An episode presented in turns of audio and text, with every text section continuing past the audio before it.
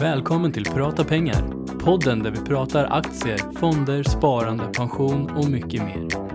Här kommer Unga Aktiesparares vd Filip Koltze och investeraren Niklas Andersson.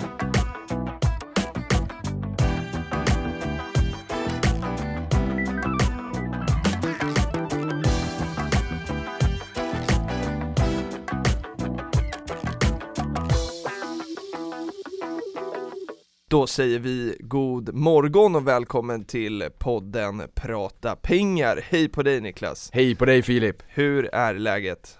Jo, men det är bra. Det är någonting som har hänt sen sist vi sågs. Vet du vad det är? Ja, vi har ingen gäst. Det är sommar. Det är sommar. Det är sommar och riktigt varmt ute. Du kom hit utan jacka idag, fredag morgon när vi spelar in, som vanligt när det bara är du och jag i podden. Ja, du vet, jag kommer ju från Norrporten från början, jag är ju van med både istid och isbjörnar, så det här med sommar blir lite lätt för varmt för mig. Hur varmt kan det, eller vad ska termometern stå på morgonen för att du ska kunna gå utan jacka? -5. Oj, okej. Okay. Ja. Vi går vidare. Skönt att vara tillbaka i alla fall. Och idag ska vi bränna av lite lyssnarfrågor. Det kan ni ge tusan på. Nu jädran ska vi bara slänger oss in, tycker jag. Ja. Men först vill jag lyssna lite om räkfrossan. Jag vet att du var på räkfrossa. Var det igår? Jajamän. Ja. Jag var på räkfrossa igår här ute i skärgården. Och då såg jag ett fritidshus där de hade satt jättemycket solcellspaneler. Det tyckte jag såg lite roligt ut. Och då lärde jag mig, eller jag skrev nog att det var, vad skrev jag att det var? Solceller. Okay. Och det ger ju el. Men då var det någon som sa att nej, men det där är solpaneler och det värmer upp vattnet istället. Men han hade en hel klippa ut mot vattnet, men den där klippan hade han klätt i de här panelerna. Mm. Så att det tog ju mycket yta och såg väl kanske inte jättefint ut, men det var ganska fint. Jag tänkte nästan om jag hade stött på Ove Sundbergs fastighet där ute. Vad trevligt. Men räkfrossen, det jag tänkte på där var faktiskt, vi beställde ju in då en öl till det här. Mm. Och öl likväl som om man dricker en cola, man vill ju inte ha den varm. Nej. Det är inte gott. Och då tänkte jag så här, precis som sparande, för att här satt jag då med en i styrelsen i bostadsrättsföreningen som berättade för min andra kompis i föreningen varför man ska spara långsiktigt, och man såg ju bara ögonen vart större och större och större, så han sålde ju in Avanza här och jag lutade mig bak och banje och då kom jag på att det har ju tidsvärde, man måste ju tidigare man börjar desto bättre. Verkligen. Och kopplingen till ölen, ju tidigare du börjar dricka ölen, desto kallare är den. All right. Så att det finns ett tidsvärde både när det kommer till att börja spara pengar och till att börja konsumera den här läsken eller ölen så fort den bara kommer in och är kyld. För annars är det som när man är utomlands. Den är varm innan man får maten. Exakt. Så är det. Så är det.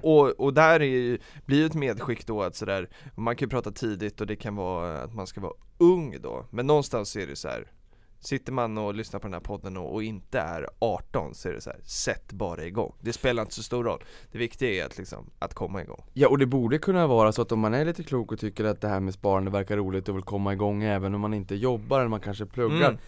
Man skulle ju teoretiskt sett kunna försöka dra ihop en liten presentation och äska lite pengar av föräldrarna om man säger att man vill komma igång med ett långsiktigt sparande. Just det. Många föräldrar kanske mjuknar och säger att ja, men du kan väl få någon eller några hundralappar. Kanske. Ja, kanske. Kanske. Ja. Men det är ju kanske svårare att tacka nej till som förälder än att man vill gå och köpa godis eller något sånt där, jag vet inte.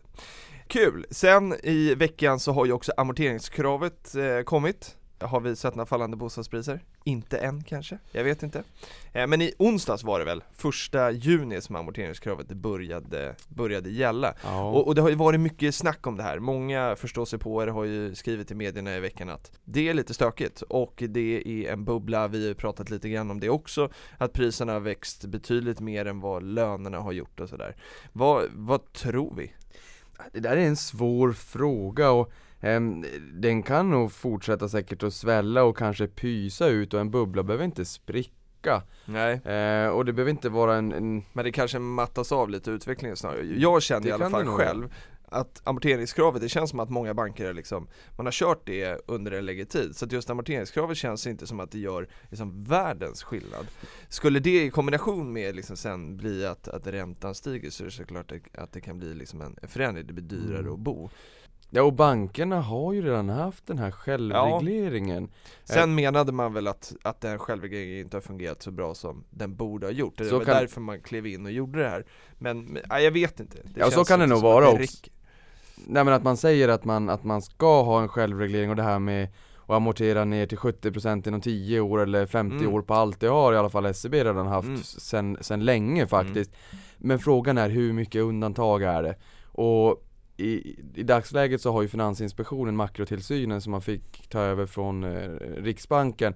Och där kan man väl se också om skulduppbyggnaden i samhället fortsätter uppåt. Ja, men då måste man ta till andra medel för att kunna få den under schack. Och det är väl ett underbetyg kanske till banksektorn att man faktiskt var tvungen att få till en reglering på det här. En lagstadgad reglering istället för bara en självreglering. Det är ett minuspoäng helt enkelt. Men reglerna har funnits dessförinnan och jag har också hört att man ska komma med regler som säger att ett skuldkvotstak på 6 gånger årsinkomsten. Just det.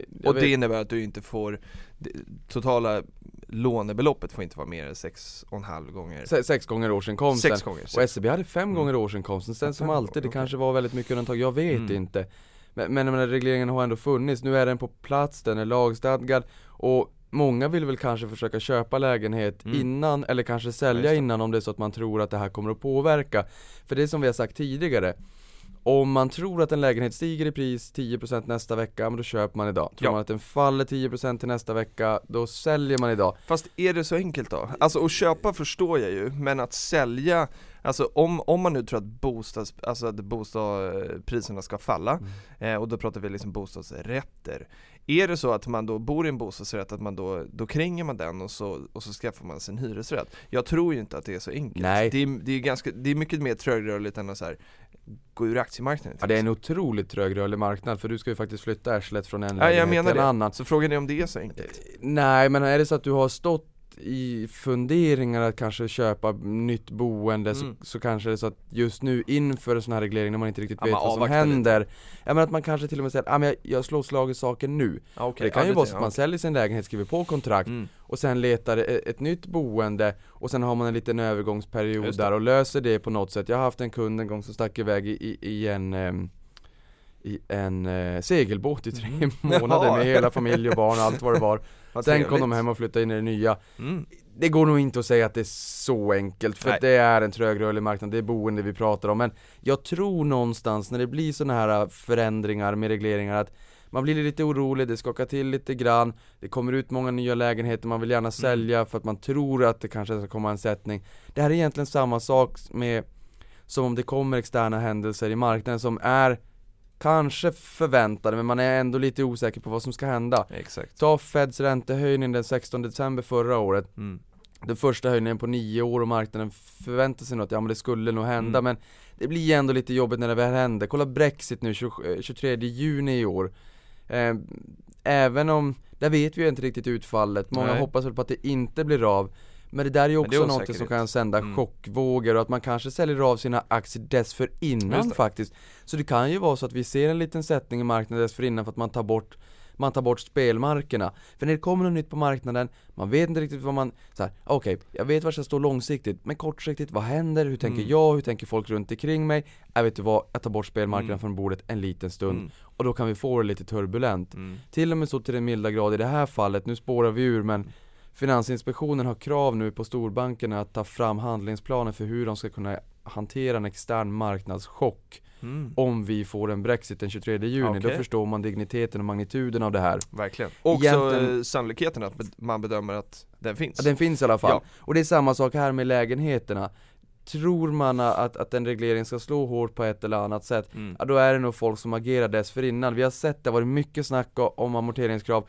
Och vi har sett att det har blivit rally på priserna för att folk har velat köpa dessförinnan. Exakt. Och folk tänker bara på vad det kostar i månaden. Du vet hur... Ja, det är det man utgår från hela tiden. Och jag har också sett i många annonser, bostadsannonser här i Stockholm, det har säkert varit på andra delar i Sverige också, så har man liksom skrivit explicit i annonsen att tillträde före 1 juni. Ja. Och det är så här, då känns det lite håsat just nu. Ja. Men lite osäkerhet. Vi kommer ha en fråga sen också om det här, så vi kan komma tillbaka.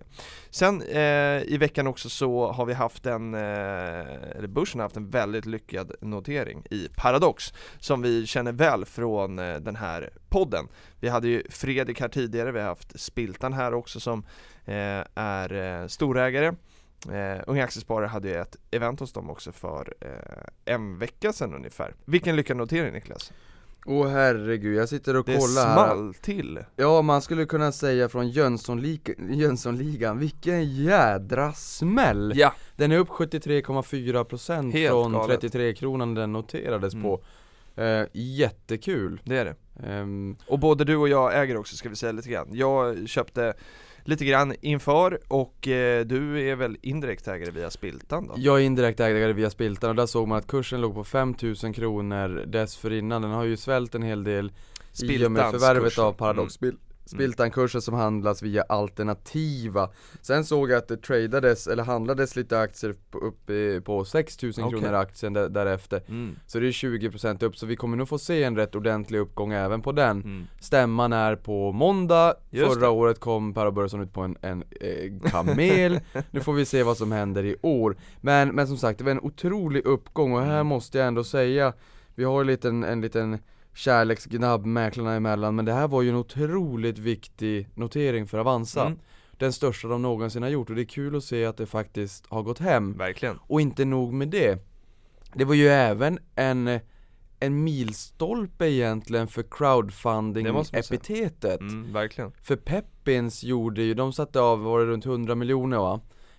Först till kvarn förfarande, och så får man betala med sitt bankkort eller kreditkort. Och det där är ju lite roligt, för det visar ju också att crowdfunding är här för att stanna. Man har en given plats, och där har vi också våran finansmarknadsminister före detta då, Peter Norman, som sitter med där också.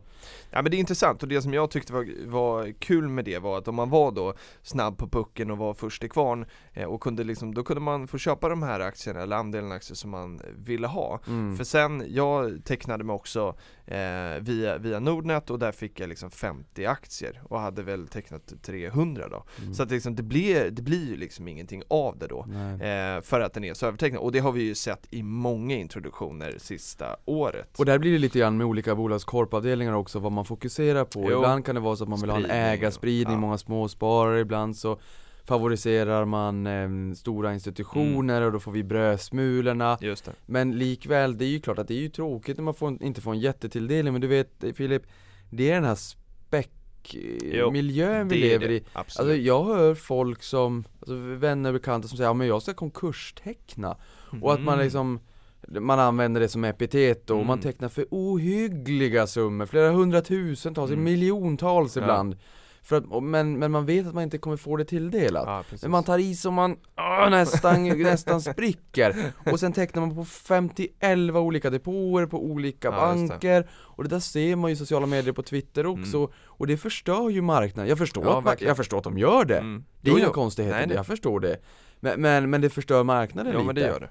Och det gör ju också att man får kanske liten tilldelning när det blir väldigt övertecknat. Det är många som vill vara med. Det är en het noteringsperiod vi befinner oss i. Just det.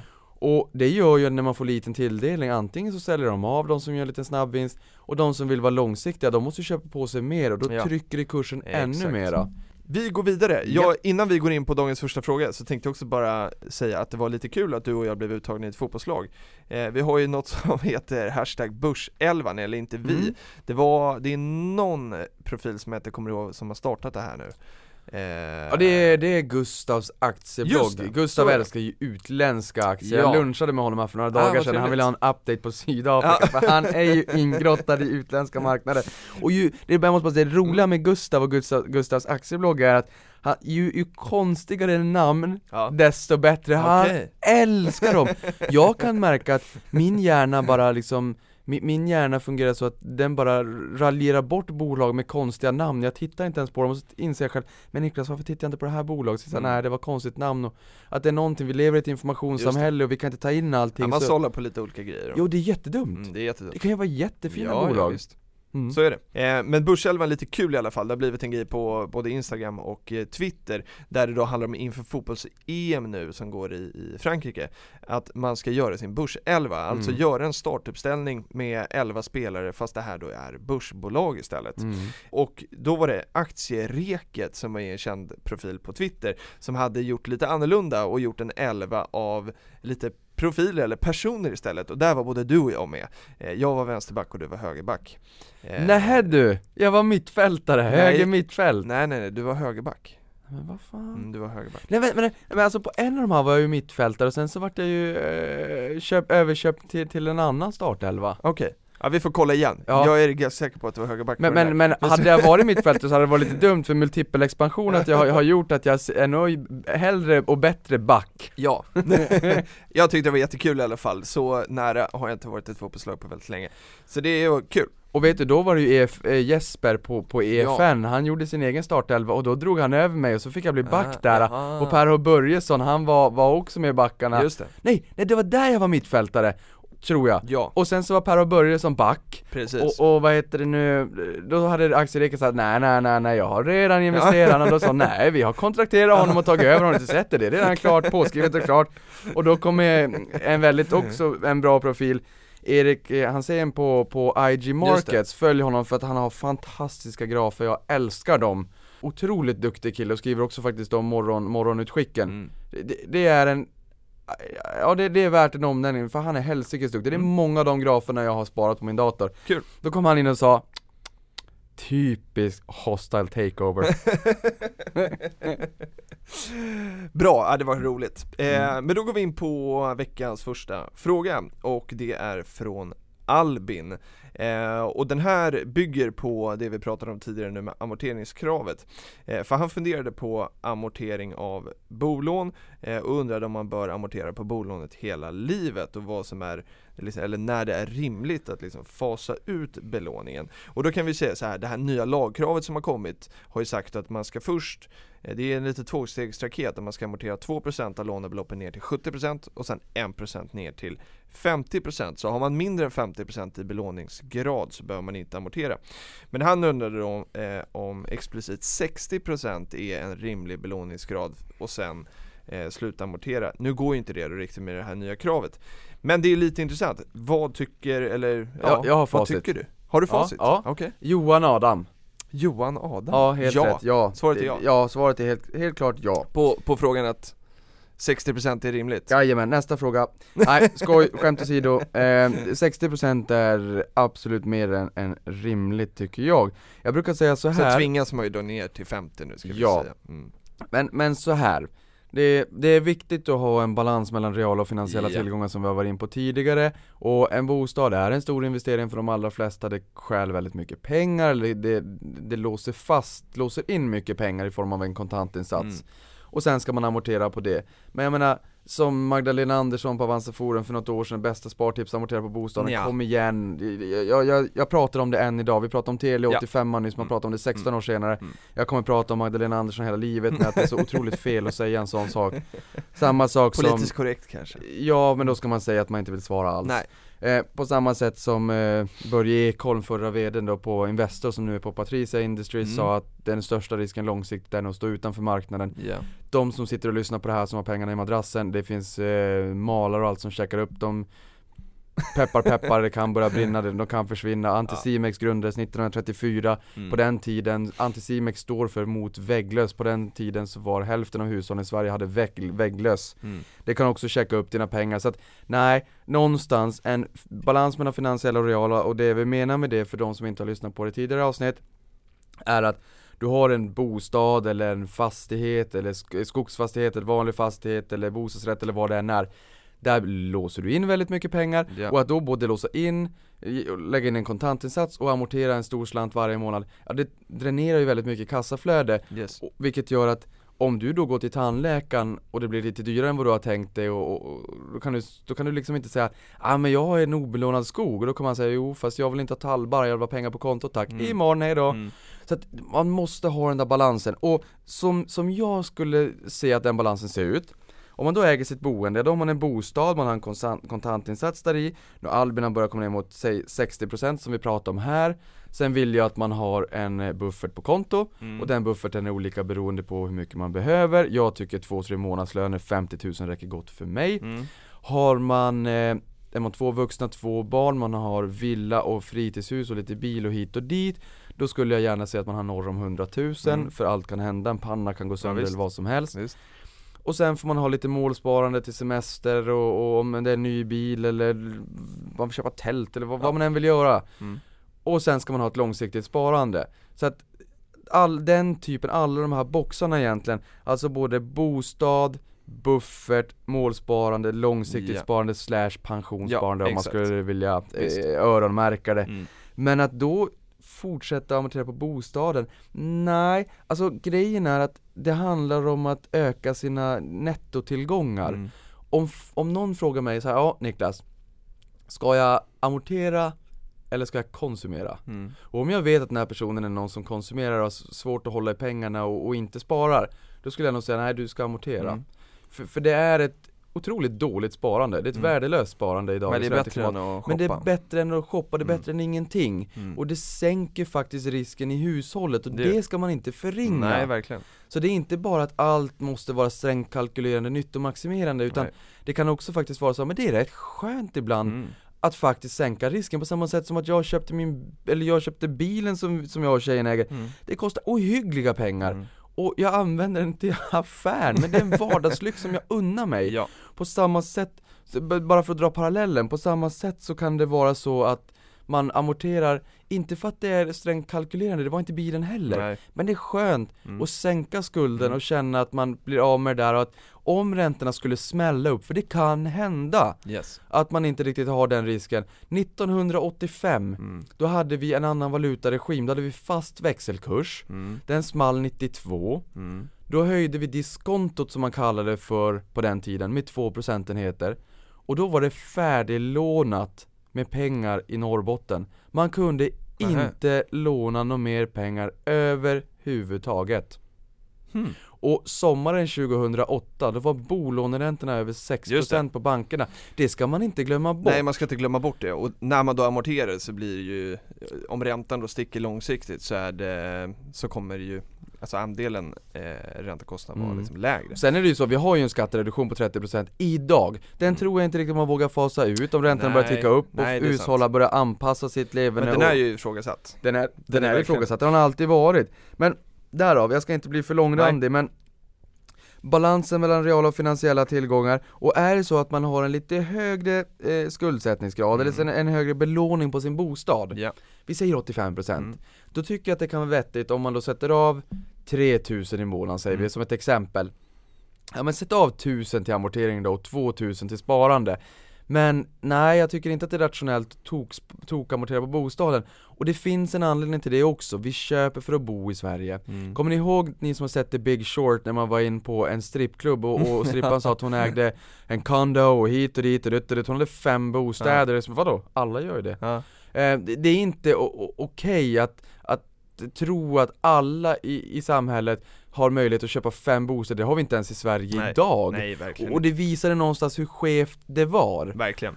Av den anledningen, ja, men där kanske man uppenbarligen kunde köpa för att spekulera. Och i Kina också så pratar man om såna här spökstäder. Ja, i Sverige köper vi för att bo. Ja. Vi flyttar inte bara för att priserna går ner. Nej. Och det gör att då spelar det liksom ingen roll om bostadspriserna går ner 10%. För banken kommer inte knacka på dörren och säger du, bostadspriset har gått ner 10%, vänligen gör en fyllnadsinbetalning på ditt lån, för nu börjar vi bli lite osäkra. Ja, det känns ju långt borta att det skulle kunna inte bli. Nej, och det är inte, det har väl funnits sådana exempel i USA och sådär. Jag vet kanske i Sverige någon gång. Sverige gjorde det inte ens på 90-talet. Nej, och vi gjorde det inte explicit vad vi kommunicerar utåt. Gjordes det inte heller i Baltikum när det small där. Nej. Och det gör att när man är någonstans på 50% belåningsgrad, ja, då tycker jag hellre att pengarna ska jobba på i en långsiktig portfölj, för där jobbar de på bättre. Ja. Och ni vet vad vi har sagt tidigare, att om man ska bo långsiktigt och bostadsmarknaden kan gå upp några procent, genom att ha en belåning så arbetar den här pengar på ännu bättre. Ja. Har du 1 miljon, köp en lägenhet för 1 miljon, lägenheten går upp 10%, glöm att den kommer göra det över tid. Det är helt orimligt, jag vill bara säga det. Bostadspriserna kan inte gå upp 10% om lönerna går upp 1%. Det går inte. Nej. För det gör att priset bara, eller värderingen bara sväller och sväller och sväller och sväller. Och det blir liksom, det släpper kopplingen med verkligheten. Jag skulle vilja dra en liten koppling till aktiemarknaden där. Mm.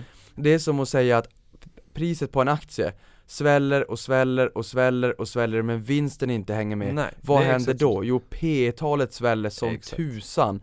Och till slut så går det tillbaka. Mm. Det är samma som i bostadsvärderingen. Skulderna kan inte öka och lönerna vara halvmåttligt sådär. Det går inte. Nej. För att det blir liksom så stor diskrepans. Men det som, och jag svarade Albin på det också, jag fick det per mejl. Och det som är så viktigt här och det som vi försöker trumma på, vi får ju väldigt mycket frågor och väldigt mycket liksom, sådana här explicita frågor. Och 60%, det är ganska svår siffra liksom för att förhålla sig till. Det som jag tycker att du är inne på bra och det som vi alltid försöker svara, det är att den här balansen i ekonomin handlar om att liksom ha de här olika typerna av sparandet, amorteringen är en såklart. Men sen vilken nivå, det måste man ju känna lite själv. Vad känns bra i magen? Har man 85, ja det är klart att det är betydligt mer än 60. Sen finns det andra liksom dimensioner av att man kanske blir tvingad till att ta en belåning på 85 för att du behöver ett boende, du har inte mer eget kapital att skjuta in och sen tvingar banken dig att amortera de här 2%, då kanske det är mer än den där tusenlappen som du säger. Så det finns ju yttre faktorer, men så länge man liksom kämpar för att behålla den balansen så kommer man att lyckas väldigt bra. Och det är just det med att köpa för bok, så för att det kan ju vara så, säg att man har en lägenhet för 1 miljon. Yeah. Man har en 60% belåningsgrad, det är 600 000 och bostadsmarknaden smäller 50%. Ja. Då är bostaden värd 500 000 och du har ett lån på 600 000. Precis. Det är klart, det är ju jobbigt. Ja. Men det är därför jag också säger det här med om man köper och bor långsiktigt. Och sen vi som är unga, vi har ju alla olika ålderskategorier av lyssnare, men de som är lite yngre, de är ju i början av bostadskarriären också och köper ju på sig dyrare, kanske när man får tillskott i familjen och så. Och man köper och säljer ju samma marknad. Ja, exakt. Och sen är det ju faktiskt så att ju större, oftast i alla fall. Ju större lägenhet desto billigare också, för att den 110:e kvadraten är inte lika dyr som den 18:e kvadraten. Nej. Men det här med, bara så att vi inte tappar svaret där på med belåningen. Har du en lägenhet för 1 miljon, betalar den kontant 1 miljon och bostadspriserna går upp 10%, vilket är orimligt över tid, så har du fått 100 000 i avkastning, eller 10%. Yeah. Om du har en 50% i belåningsgrad, tar vi för blänklare. Har du en 50% i belåningsgrad så innebär ju det att du fortfarande har fått, bostaden har ju fortfarande gått upp 10%, det är 100 000. Yep. Men 100 000 på dina 500 000 som du har satt in, för det är ju 500 000 i lån och 500 000 i eget kapital, 50% belåningsgrad. Det är ju 20% på dina pengar du sätter in. Så att jag vill ju gärna få en hög rentabilitet på eget kapital på de slantarna som är inne i min bostad, där jag ska bo långsiktigt. Och de resten av pengarna, de får jobba på i aktieportföljen. Och vet du vad man skulle kunna säga att jag har gjort? Nej. Jag har toppat fotbollslaget. Du har toppat. Och vi pratade om fotbollslag där tidigare också. Det är ju faktiskt på Avanza, det är också som vi har tagit fram och kör börselvan nu. Och vi har skickat ut det till våra kunder. Och där var det så att jag och Robert på marknadsavdelningen, vi filmade våran egen börselva. Så under hashtag börselvan i sociala medier så kan man hitta det. Kan man hitta det och titta på när vi argumenterar för vilka bolag vi har. Men det här är ju inte kopplat till en enskild bank. Liksom att det är ju kul att inspirera och trycka på långsiktigt sparande. Så oavsett om det är Avanza, Nordnet, Aktieinvest. Exakt. Gud förbjuder SEB, Handelsbanken och det och Swedbank. Det kan vi inte säga. In och titta på. Bra. Hoppas Albin att du är nöjd med svaret. Sen har vi en ganska snabb fråga från Martin Horsmar som undrade, han har fått rätter av Kinnevik och så kan någon förklara hur dessa fungerar. Han har hashtaggat prata pengar. Självklart kan vi det. Har du Kinnevik, Niklas? Ja, det har jag. Det har jag också. Så att vi sitter ju också med de här rätterna. Och, jag måste kolla portföljen. Jag kollar portföljen nu. Inlöseförfarande är ju, vad ska man säga? Det är ett sätt för bolaget att dela ut pengar. I det här fallet så Kinnevik har ju haft sin ordinarie utdelning. Sen känner man väl att man hade lite mycket pengar i kassan och så ville man dela ut lite till. Då gjorde man det här inlösenförfarandet. Och varför gör man det egentligen? Finns det det finns någonting för utländska investerare, va? Att det finns någon fördel på något sätt. Jag sitter här och tittar i portföljen och här ser jag ju att det ligger lite inlösenrätter från Kinnevik och Betsson. Och Betsson har gjort det här under många år. Verkligen. Det finns lite olika bolag på börsen som har lite så här konstiga grejer för sig. Bland annat ABB som flyttade sitt legala säte från Sverige till Schweiz. Och därför frågar de aktieägarna en gång om året: hej aktieägare, skulle vi kunna få dela ut från Schweiz istället för Sverige? Och då sa jag, För det är skattemässigt fördelaktigt. Och då är det så här, okej, ni kan dela ut 1 krona. Mm. Men det kanske kostar er 98 öre. Mm. Men jag får lika mycket pengar i utdelning. Yeah. Men det kostar bolaget mindre. Vänta nu. Bra effektion. Då får jag alltså pengar från bolaget. Mm. Men varje krona som jag får kostar inte en krona för bolaget. Och jag är fortfarande ägare i bolaget. Ja. Så det är en win-win. Det är en win-win. Men här har vi Betsson då, som har gjort det här under många år. Och nu även Kinnevik då. För där har vi ju en ordinarie utdelning från Kinnevik. Och sen så en bonusutdelning. Och bonusutdelningen kommer... De har ju mycket pengar i kassan. Ja, och den kommer från, om jag inte missminner mig. Jag kan ha fel, men jag tror inte det. Från när man sålde Avito. Det som är den ryska Blocket-kopian som de gjorde 16-17 gånger pengarna på. Sen har man också sålt en liten andel i sin Lazada. Just det. Men det var väldigt mycket pengar över. Då kan man ju tycka, jaha, för delen ut om man skulle sätta dem i arbete. Men man kan ha liksom balans däremellan. Mm. De kom in på robotrådgivning och investerade 500 miljarder i Betterment i USA som har 150 000 kunder och värderas i 6 miljarder. Men i alla fall, nu har man då tagit fram inlösenrätter. Och Betsson skulle jag säga att man gör det här. Det finns lite olika sätt att ge tillbaka pengar till aktieägarna. Ja. Och över tid, långsiktigt, så är det ju egentligen det man vill som ägare. Det är kul att kursen går upp, men över tid så är det ju att man får tillbaka pengar i form av utdelning. Även om man då inte säger att det är så idag, men i framtiden. För bolag som inte delar ut idag, då tänker man, okej, men de kommer att börja dela ut. Så det är ju det gyllene Pandora, liksom Pandoras ask. Eller Pandoras ask, det kanske är fel. Men i alla fall, det är det man vill i alla fall. The Holy Grail eller något sånt där. Och inlösen. Ja, man skulle kunna säga att det finns lite olika sätt att dela ut pengar. Det ena, det är vanlig ren och skär utdelning. Mm. Man säger att bolaget, aktien kostar 100 kronor. Vi ger en utdelning på 5 kronor. Vi har en årsstämma. Dagen efter så är det X-dag och 2 dagar senare så är det avstämningsdag. Mm. Dagen efter årsstämman så avskiljer man aktien från utdelningen. Aktien ska falla 5 kronor. En aktie som kostade 100 kronor dagen innan ska kosta 95 kronor allt annat lika.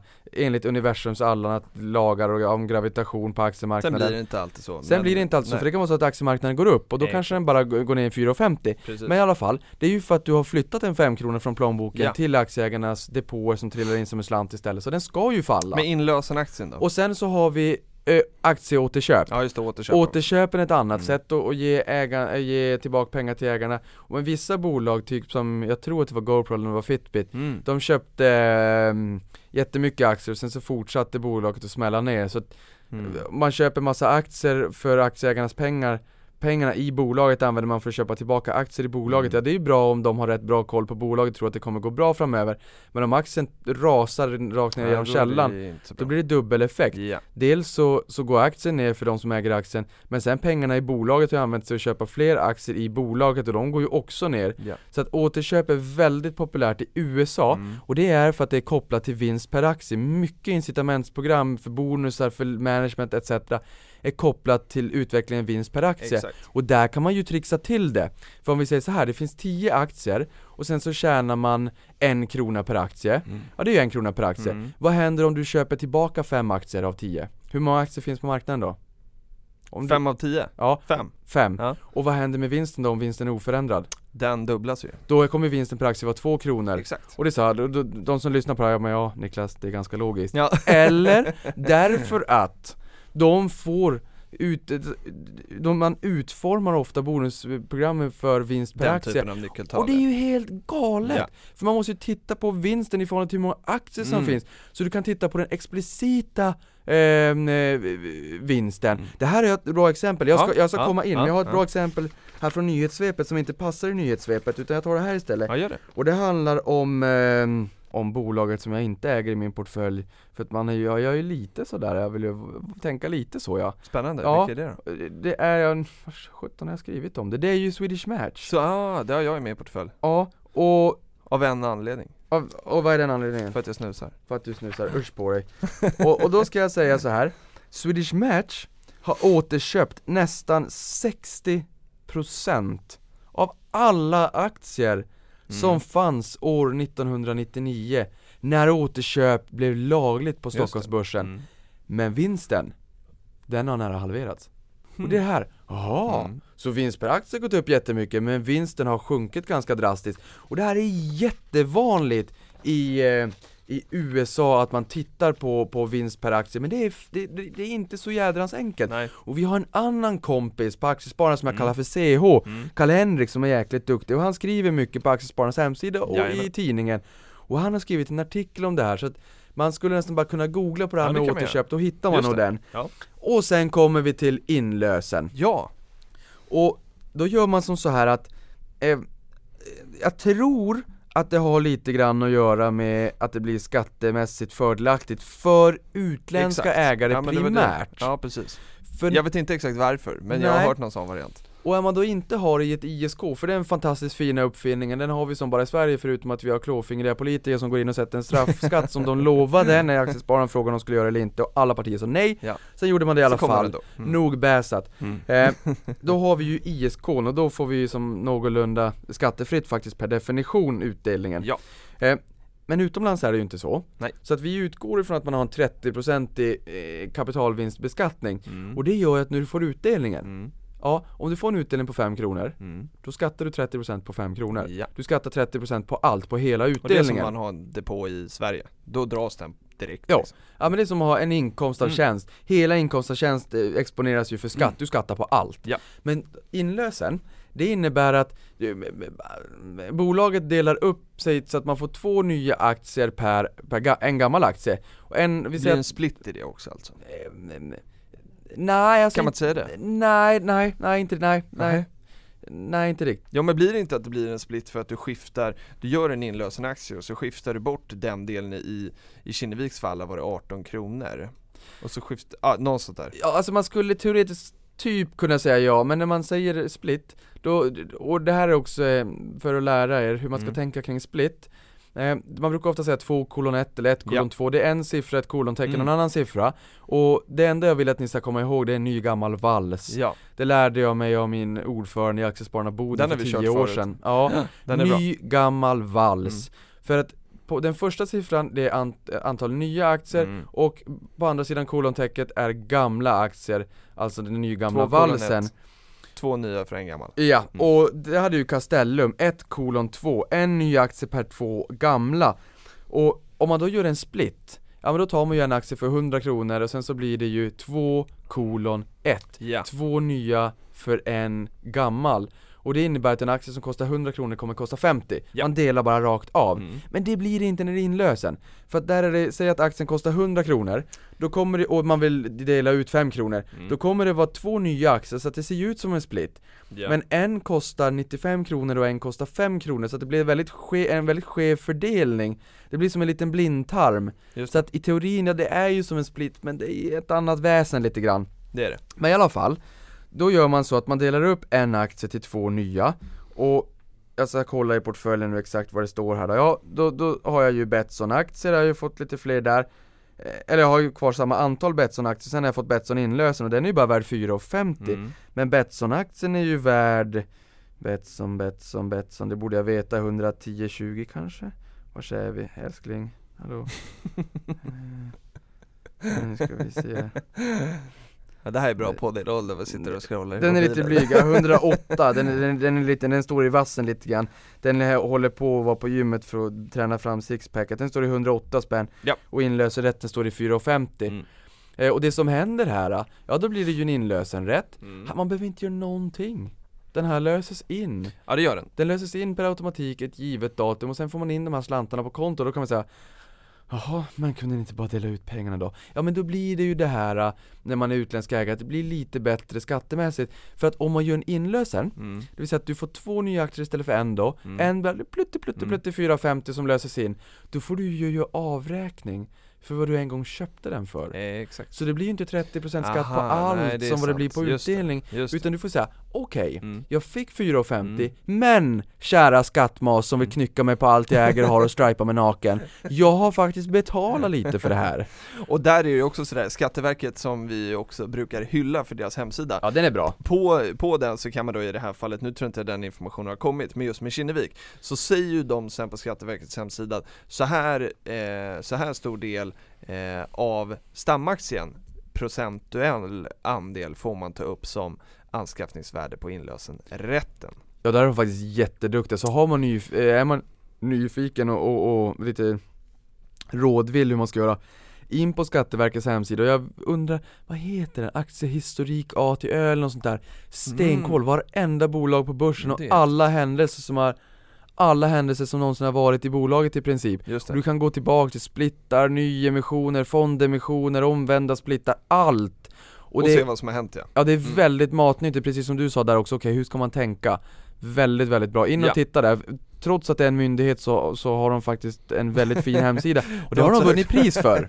Ja, det har de. Ja, det kanske de har gjort. Det har de gjort. Bra. Vi hoppas, Mats, att du fick svar på det här med inlösenrätter. Det är lite mäckigt, men pengarna betalas ut. Ja. Vi kan också bara lägga till också att de här inlösenrätterna handlas ju också. Och där såg jag i Kinneviks fall att där kunde man sälja dem för 17,90. Och då kan jag tänka mig att då sitter det ju någon, det var för någon dag sedan. Det är kanske inte likadant nu. Men då kanske någon som tänker då att men jag är beredd att sälja de här för 10 öre mindre för att få pengarna nu istället för att vänta till 20 juni eller vad det nu är när de här betalas ut. Ja, det där är ganska intressant, för där går det att göra en arbitrageaffär, och en arbitrageaffär, det är en riskfri affär. Sen är det ju courtage på det, va? Ja, fast så att det behöver bli ordentliga volymer kanske för att det ska bli en courtage. För jag satt och funderade på det där i Betsson förra året. Jag hade tänkt att köpa Betsson inlösenrätter för jag vet inte, några 100 000, 500 000 någonting. Bara på kreditlinan för att trycka in. Okay. För där fick jag någon 10-öring billigare. Mm. Men, och då hade jag gjort en 2 500 kronor riskfritt. Mm. Det är för, jag tror att det är så på Avanza, jag tror säkert att det är så på Nordnet också. Att om man lägger en order så kan man får obegränsat antal avslut i samma papper. Så att det spelar egentligen ingen roll om det är ett avslut eller 10 000 avslut. Du får ändå bara ett courtage den dagen. Och där kan det ju vara så att köpsidan ligger på säljsidan ligger på 17,90 och köpsidan ligger på köp ligger på 17,90 och sälj ligger på 18. Man vill sälja för 18, det man då får när de här löses in automatiskt ett givet datum i framtiden. Det. Men köpa sig nej, vi ger bara 17,90. Och då kan det vara någon som tänker så här: okej, antingen kan jag vänta och få 18, eller så kan jag sälja dem för 17,90 trots att jag får 18 om jag väntar, men jag behöver pengarna för det finns andra intressanta investeringar. Och då vill jag lägga upp liksom väldigt mycket pengar på köpsidan till 17,90. Men det är ju så här robotar också som ligger och handlar i de där, och det låg 180-200 miljoner på köp- och säljsidan. Och när du lägger en order, då blir du faktiskt satt absolut längst bak i ledet. För det är ett led även på börsen när man tittar på köp- och säljsida. Det är alltså en kö. Ja. Så att om du trycker på köp så blir du ställd längst bak i kön. Och sen så om det görs ett avslut då på 17,90 som du säger att men det kan jag betala. Och alla andra som står där, om det är 100 miljoner före dig så måste de 100 miljonerna betas bort innan du. Men om de på något sätt dras bort så ner till 17,80, men då står du själv på 17,90. Då står du först i kön. Yeah. Men det där gör att det var nog väldigt svårt att kunna få till det där. Men jag gjorde så här att jag var beredd att gå ner i pris. Okay. Från 17,90, eller gå upp menar jag. Gå upp. Från 17,90 kunde jag betala 17,92. Men lägga ännu mera pengar, lägga ännu större köporder. För hade jag fått igenom allt, då hade det blivit en jättefin affär. Risken hade ju varit om jag inte hade fått ett avslut på de här 500 000. Nej, exakt. För då hade hela affären fallit. Just det. Så därför är den inte riskfri, men i teorin så kan det vara så. Vad bra. Nu ska vi ta dagens sista fråga, och den kommer från Jakob på Twitter. Han skrev så här: kan inte ni prata om Castellum och hur en ny emission fungerar i nästa avsnitt? Och vi pratade lite om Castellum tidigare. De har ju köpt upp Norrporten och i och med det har man gjort en ny emission. Nu vet jag att du kan detaljerna om just den här nyemissionen. Men ska vi säga någonting liksom generellt om hur en ny emission fungerar? Ofta är det väl så att man kanske, antingen är det för att bolaget liksom blöder pengar och behöver få in nytt kapital för att liksom överleva framåt, eller så är det som i det här fallet att Norrporten går in och, eller Castellum går in och köper Norrporten och behöver tillskott för att kunna förverkliga den här affären. Ja, man skulle säga att det primärt finns två olika typer av nyemissioner. Det finns defensiva varianter och offensiva varianter. De defensiva varianterna är om man blöder pengar, om man inte riktigt får någon lönsamhet och man börjar liksom använda kassan sinar och man måste göra nyemission för att få in nya pengar. För man är det lite som vi har varit inne på med SSAB, va? Det gäller att hålla lite koll på det. Ja, och varför det kan vara så att pengarna tar slut också. Jag menar, om det är så att man inte får någon lönsamhet, man blöder pengar och man har lokaler att betala, personal att betala och leverantörer att betala. Så pengarna rinner ju ut. Och jag menar, om man då inte får någon lönsamhet, jag menar, då kommer det till ett givet datum. Sen kommer de där pengarna vara slut. Och då måste man göra en ny emission för att överleva. Annars är det konkurs. Ja. Det är en defensiv variant. Men det var inte i Castellums fall. Nej, och i de fallen så kommer man att se ordentliga sättningar i de här bolagen. Det är inte bra. Man tycker så här, men kom igen, kan inte stå på egna ben. Det är som ett barn som är barn när den är 45 och går till mamma och pappa och frågar om pengar då också. Det är så här, men nu får du faktiskt stå på egna ben. Bolaget måste kunna stå på egna ben. Ja. Annars gör man en ny emission, och gör man det för många gånger, det är inte bra. Det är inte bra alls. Castellum gör ju en offensiv variant. Ja. Och där är det så här, okej, vi vill bli störst på börsen. Förbannat Castellum, Balde var störst när det kom till marknadsvärde på fastigheterna. Men nu är det där Castellum in och petar i gröten. Och nu blir de störst när det kommer till värdet, alltså på bostäderna. Och bara för att förklara hur det där fungerar så kan man säga att market cap eller börsvärdet, det skulle vara ungefär som eget kapital i bostaden. Det. Men det är ju ingen som är intresserad av hur mycket eget kapital man har i bostaden om man ska köpa någons bostad, utan man vill veta vad kostar bostaden. Mm. För om jag har betalat min bostad kontant eller har 50% belåning eller 80% belåning, det är fullständigt ointressant för någon som vill köpa min bostad. De vill veta vad vill du betala. Sen huruvida de finansierar det med lån eller kontant, det är ju deras business. Exakt. Så att fastigheterna som Castellum äger är högst värderat, men det är ju inte säkert att alltid att man behöver ha högst börsvärde för det. Så det där är frikopplat. Börsvärde som eget kapital som du har i din bostad. Marknadsvärde på fastigheterna, det blir okej, vad skulle jag sälja min lägenhet för? Exakt. Oavsett hur de finansieras. Yes. Men i det här fallet var det en offensiv. Man ville ju köpa upp Norrporten som är en väldigt, väldigt stor aktör. Den skulle ju in på Stockholmsbörsen. Ja, den skulle bli en så här jättestor, en jättestor notering. Koloss. Ja. Och där får man ju också världens äldsta gallerier då i Luleå, Kosting då, det har jag ju sagt några gånger, jag ska inte tjata om det. Men det är så här, okej, vi har inte de pengarna, men vi har ambitionen liksom att köpa det här, och vi tror att det skulle finnas synergier, 1 + 1 = 3, och vi vill verkligen göra det här. Yes. Hur gör vi? Ja, vi frågar våra aktieägare. Det är ju ingen som kommer bli så här, ni trasslar till det nu igen. Så här, ni ska köpa det här bolaget, ni tror att det är värdeskapande, ni kan få ut synergier, sänka kostnader. Kan bli en rätt bra affär. Tacka tusen för att jag vill vara med på det här. Och då är det en offensiv nyemission. Exakt. Det är som du och jag, om vi skulle vilja köpa upp Stockholmsbörsen, då kan vi gå ut och säga att nu vi vill köpa upp Stockholmsbörsen, då kommer alltid någon lägga in en tusenlapp, men 99% kommer säga ni är galna. Men det skulle också vara en offensiv nyemission. Jo, visst. Och man måste liksom offensivt kontra defensivt. Man ska väl också säga med det här då att om man äger Castellum eller ett bolag som då genomför en nyemission, för det som innebär med nyemission är att man tillför nya aktier, man trycker nya aktier. Och äger man då ett bolag och väljer att inte vara med i den här nyemissionen, så blir man ju utspädd, som det så fint heter. Ens aktier i förhållande till aktiekapitalet blir färre än vad det var innan nyemissionen. Så någonstans är det väl så att äger man ett bolag och inte vill vara med i nyemissionen, då kanske man ska ställa sig frågan, ska jag fortsätta äga det här bolaget? Och bara som en superduper snabbis där, så finns det också apportemission. Och om man då vill köpa in sig ett bolag, det är två bönder som har två åkermarker bredvid varandra, och den ena säger det går så bra för mig, den andra säger det går så dåligt för mig, och den tredje går och säger ni borde gå ihop, och säger ja, fast i och för sig, varför vill den som går bra köpa den som går dåligt? I alla fall, det är mer åkermark. Ja. Och då kan den här som går dåligt, om inte han har någon slanta, så kan han göra en apportemission in i bolaget där han apporterar in åkermarken och traktorerna och allting istället, för de ting är ju ett värde också. Så allting handlar inte bara om pengar, utan det är ju värdet i kronor som uttrycks i kronor och ören. Så där kan man göra en apportemission. Och bolag som kommer in på börsen, det finns ju en fördel också av att om det är unga bolag som växer snabbt och inte har pengar, för pengarna dräneras till att växa. Då kallas det även för apportemissioner om man förvärvar andra bolag och betalar med nystämplade, nytryckta egna aktier. Så är det. Och vet du vad det är dags för nu, Niklas? Men Castellum, då var det ju så att villkoren var ju nyemission 1:2, och vi sa ny gammal vals. Då var det ju 1:2, en ny aktie för 2 gamla. En ny aktie fick man texta för 77 kronor. 2 gamla, stängningskursen var 127, och så var det någon decimal, jag kommer inte ihåg, 127,60 kanske, men 127. Så att 100, ny gammal, en ny, 2 gamla, en ny på 77, 2 gamla på 127.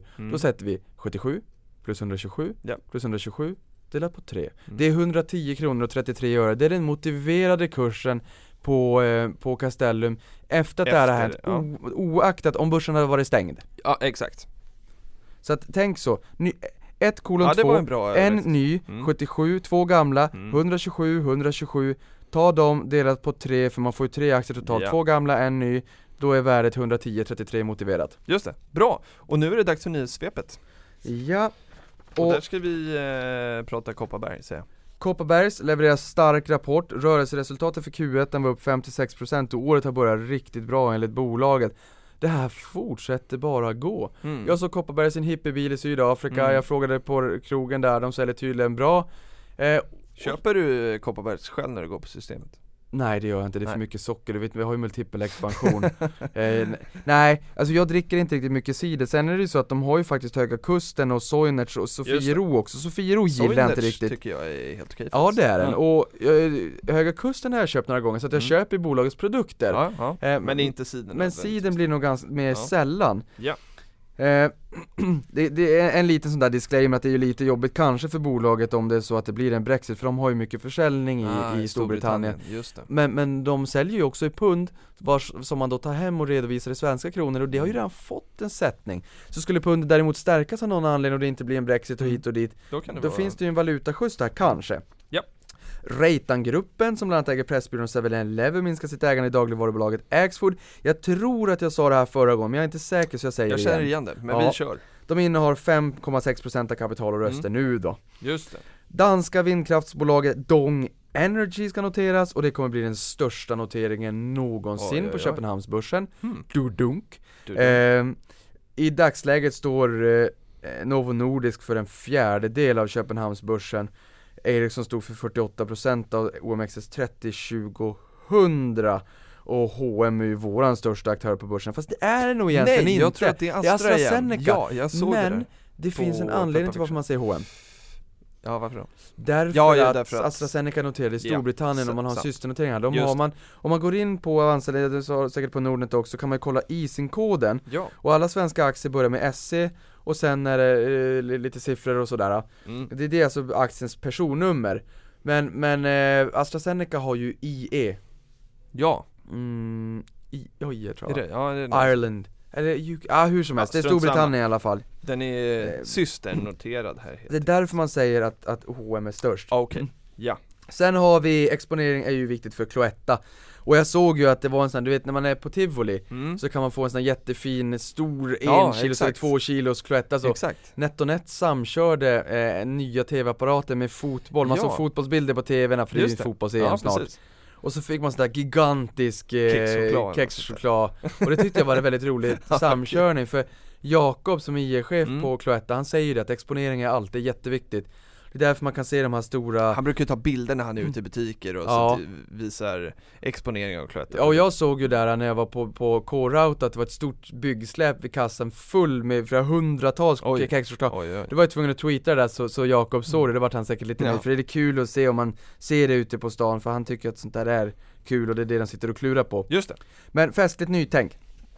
Kinesiska internetgiganten Tencent köper in sig i börsaktuella Paradox, kniper 5%. Inte dåligt. Inte dåligt. Det är liksom deras motsvarighet typ till Google. Alltså det här bolaget är ju värt 1600 miljarder svenska kronor. Så det jag har faktiskt sett här, om man gillar indexfonder, det kanske finns i aktiva också, men om man tittar på tillväxtmarknadsindexfonder som är väldigt mycket, man får väl 60% Kina, Asien och sånt där. Ofta så är det här bolaget ett topp 10-innehav av de största i den typen av fonder. Så att det är ju en gigant det här alltså. En riktig gigant. Vår klippa Patrik som har bott i Kina i 6 år, han kände väl till det här bolaget. Stora och kul institution som kommer in och köper. Och det där vi talade om offensiva och defensiva nyemissioner tidigare. Här pratar vi signalvärde. Ja, och också för att Paradox behöver, men de vill ju komma in mer i Asien och då kanske är en bra som partner. Det här är blytungt signalvärde. Sen behöver det inte vara och det är nog förmodligen inte en stor investering för Tencent. Nej, det är det nog inte. Men, i relation till totalen. Nej. Men det är ändå ett blytungt signalvärde. Det är samma sak bolag som börjar samarbeta med Apple och Google, och det är också blytunga signalvärden. Ja. Nutanami har tagit in $16 miljoner i finansiering, och det här är en startup som ska lansera självkörande bilar. Tro mig, det kommer diskuteras väldigt mycket om när en väldigt stor näring går mot självkörande bilar, om det blir så. Det här kommer bli en lobbyism och debatt. Det är väldigt många arbetstillfällen som står på spel. Fingerprints vd Jörgen Lantto har fått sparken. Hoppsan. Yeah. Hoppsan. Bolaget. Då, aktien var bara ner 2% i början. Sen stängde den ner 10%. Ja, var det 10 till slut? Okay. Men den för jag stod i hissen på vägen upp.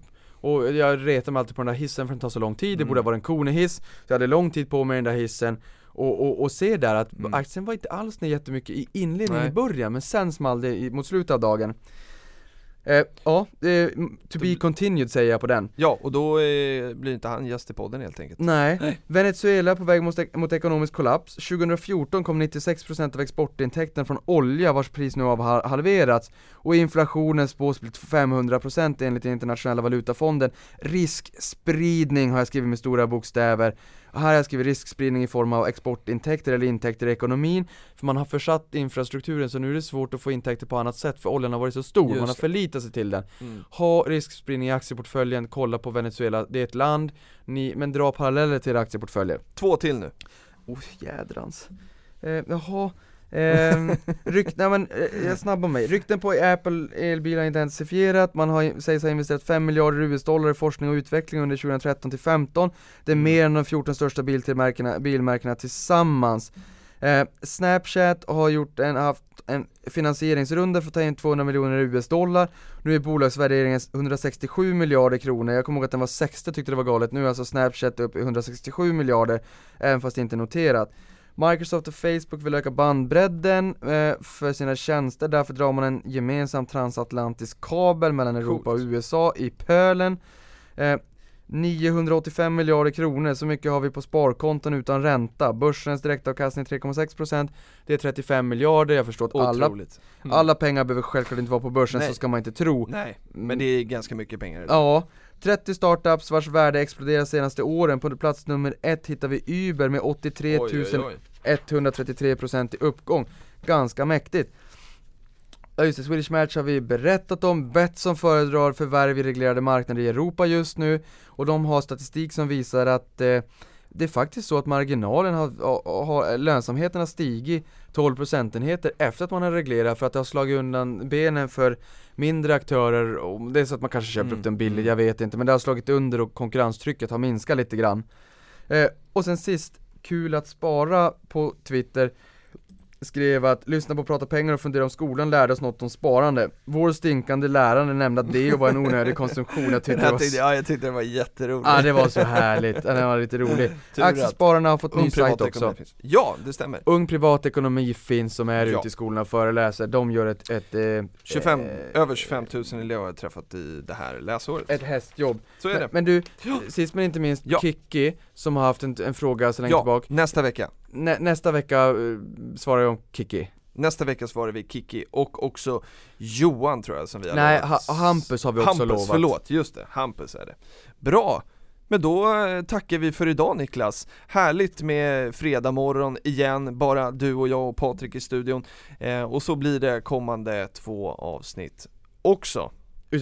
Utöver det här. Ja, visst. Härligt. Har det gått nu? Ja, men du, stort tack på er. Och sist men inte minst, börsen nu är det sommar och de första 5 månaderna så gick börsen upp 0,61 fram till det här måste jag bara säga. Okay, snabbt. Det här kommer jag faktiskt på att börsen gick upp 0,61% de första 5 månaderna på börsen. Yeah. Det roliga är att börsen gick ner i maj bara enskilt, så gick det ner fram till 6 maj, så fick vi en ordentlig rekyl upp.